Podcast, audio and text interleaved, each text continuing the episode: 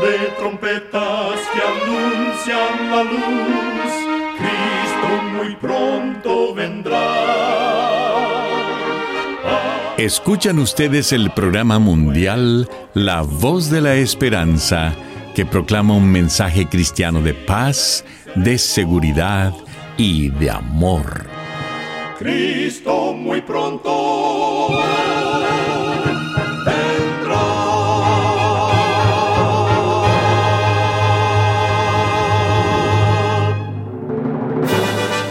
Bienvenidos al programa mundial La Voz de la Esperanza. Estamos muy contentos de poder traerles el programa de hoy que con la ayuda de Dios hemos preparado. Agradecemos a nuestros oyentes las cartas de aprecio que nos escriben diariamente. Nos alegra leer lo que significa el programa para ustedes. En nuestra página de internet podrá encontrar las diferentes maneras de comunicarse con nosotros. Solo entre a www.lavoz.org. Damos inicio a nuestro programa escuchando a nuestra nutricionista Necipita Ogrieve en su segmento Buena Salud. Su tema será Cultiva buenos hábitos. Si haces buenas elecciones hoy, podrás evitar problemas en el futuro. A continuación, destaco algunas recomendaciones. Cepilla tus dientes y usa el hilo dental todos los días. No fumes. Evita el uso del alcohol. Si tomas medicamentos, sigue exactamente lo que el médico te haya recomendado. Mejora tu noche de sueño, proponte a dormir por ocho horas y si tienes dificultad, consulta a tu doctor. Usa protector solar y evita exponer tu piel al sol desde las 10 de la mañana hasta las 3 de la tarde. Abrocha el cinturón de seguridad. Toma tiempo cada día para invertir en buenos hábitos. Recuerda, cuida tu salud y vivirás mucho mejor. Que Dios te bendiga. La voz de la esperanza, al grito del corazón, alcanza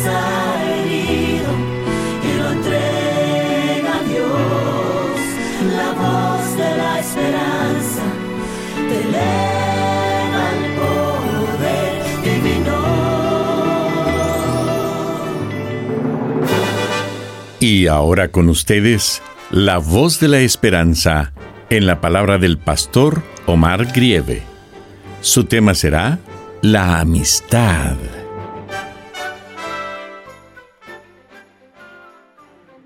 Amados oyentes, los amigos de Jesús no procedían de un grupo escogido. Los doce tenían sus propios intereses y personalidades. Los setenta, solo de quince sabemos algo, y que sin duda procedían de diferentes clases sociales. Los recaudadores de impuestos, que ciertas veces comieron con él, los cojos, los ciegos y los enfermos, que recordaban con gratitud sus milagros. Algunas mujeres que fueron perdonadas y redimidas. Tal vez los fariseos con quienes intercambió diálogos. Los miembros del Sanedrín, así como los parías de la sociedad. Y muchos más. A veces sus amigos se mostraban bastante molestos, pero es sorprendente notar cómo él los soportaba. Los celos a menudo roían las almas de algunos, según Lucas capítulo 9 y versículo 54. Otros eran ignorantes, según Marcos capítulo 7 versículos del 14 al 19. Entre ellos se contaban algunos que buscaban sacar ventaja, de acuerdo a Lucas capítulo 22 versículos 24 al 26. Jesús supo lo que es tener amigos superficiales, pues cuando habló de sus futuros sufrimientos, muchos lo abandonaron según Juan capítulo 6 versículo 66. Unos los dejaron por ignorancia, sin duda, pero más personas lo desertaron porque las perspectivas de comodidad personal no eran muy animadoras. Estaban de su parte cuando la popularidad de Cristo los rodeaba, pero se hallaron muy puestos para seguir a otro cuando la popularidad de Cristo empezó a desvanecerse. Jesús también tuvo algunos amigos secretos, como José y Nicodemo, que iban a ser sacudidos en la hora de la prueba que tarde o temprano se presentaría, y entonces lo seguirían abiertamente o lo rechazarían. Siempre llega un momento en que los amigos secretos tienen que mostrar su bandera. No obstante, a todos, los secretos, los superficiales y los sinceros, a todos Jesús los consideró amigos. Aunque conductor de seres humanos, Jesús era también un hombre y como tal tenía los anhelos normales de camaradería y aprecio. Hoy, Él desea nuestra amistad. Este es el momento para decirle, querido Jesús, Tú me has llamado amigo. Hazme digno de tu amistad y leal a tus enseñanzas. Cierto grupo de jóvenes pidió a William Gladstone algunas sugerencias para tener éxito en la vida. El gran estadista inglés replicó, Escoged sabiamente vuestros compañeros, porque los compañeros de un joven más que su alimento o su ropa, su hogar o sus padres son los que hacen de él lo que es. El infortunado apóstol Pedro en la noche anterior a la crucifixión se mezcló con algunos siervos, gente de baja clase, con el propósito de calentarse en aquella fría madrugada. Pero si hubiese sido más cuidadoso en la elección de compañeros, no hubiera tenido que enfrentar el aprieto en que pronto se encontró. La lección y la pérdida de los buenos amigos es asunto muy serio. El encuentro de Saúl con el profeta Samuel marcó el comienzo de la grandeza del primero y su separación de Samuel marcó el comienzo de su debilitamiento. A William Shakespeare pertenece el pensamiento. Los amigos que tengas, probada tu elección, sujétalos a tu alma con columnas de acero. Cuando Jesús eligió a los doce, tuvo aparentemente en consideración la amistad que existía entre algunos de ellos. Había tres pares de hermanos que ya representaban la mitad del grupo. Relaciones tan íntimas suelen causar complicaciones que ocasionalmente se observa en las comunidades pequeñas, donde cada uno parece tener algo que ver con el otro. Pero Jesús escogía amigos que supiesen lo que era ser amigablemente devoto. Jesús era a menudo juzgado por los que lo rodeaban, dudaban de él, porque provenía de la tristemente célebre Nazaret. Lo condenaban porque comía con los publicanos y pecadores, mas sus detractores no sabían que sólo se inicia dignamente una amistad cuando se está dispuesto a dar más de lo que se espera recibir.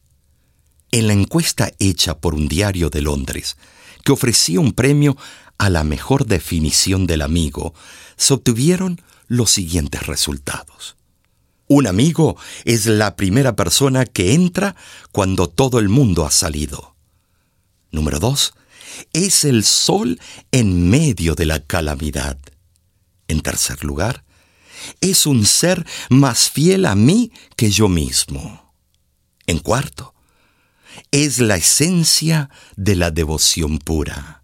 Y por último, es la triple alianza de los tres poderes, amor, simpatía y ayuda cuán exacta y no obstante incompletamente describen en esas definiciones la relación entre Dios y el hombre. La vida es desolada sin la amistad de Dios. Sin Él nos sentimos solos en el dolor, en la desilusión, en la tentación. Feliz aquel que oye la dulce voz de Dios que le habla como un amigo. no estás solo, porque yo estoy contigo hasta el final. Mi Cristo, mi escudo, tú eres mi amigo fiel,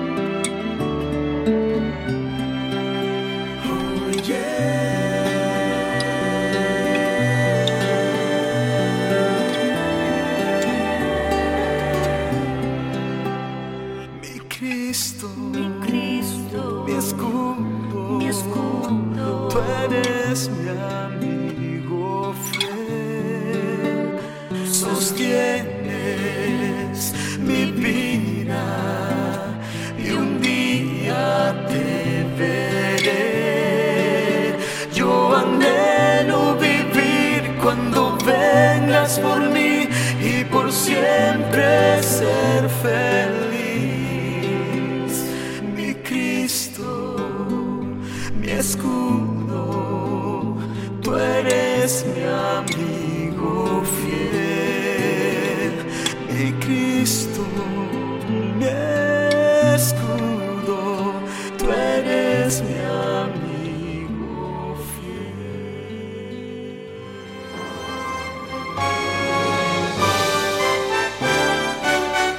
Escuchan ustedes el programa mundial La Voz de la Esperanza. Muchas gracias por sintonizarnos el día de hoy. Esperamos que haya sido de bendición para su vida. Le queremos recordar que nuestro programa del día de hoy está disponible ahora mismo en nuestra página de internet www.lavoz.org, donde también encontrará las diferentes maneras en que pueda comunicarse con nosotros. Para enviarnos una carta a nuestras oficinas, lo puede hacer dirigiéndola a La Voz de la Esperanza, PO Box 7279, Riverside, California 92513. Lo invitamos a descargar nuestra aplicación en su celular completamente gratis. Solo búsquenos como La Voz de la Esperanza. Ahí usted tendrá acceso a todos nuestros programas de radio, de televisión y nuestros cursos bíblicos. Muchísimas gracias, amigo, amiga oyente, por su atención. Dentro de una semana, por esta misma emisora y a la hora de hoy, volveremos con otro importante mensaje espiritual. Y ahora, nos despedimos de nuestros oyentes diciendo a cada uno de ellos, Dios te bendiga y te guarde. Haga resplandecer Dios su rostro sobre ti y tenga de ti misericordia. Dios alce a ti su rostro y ponga en ti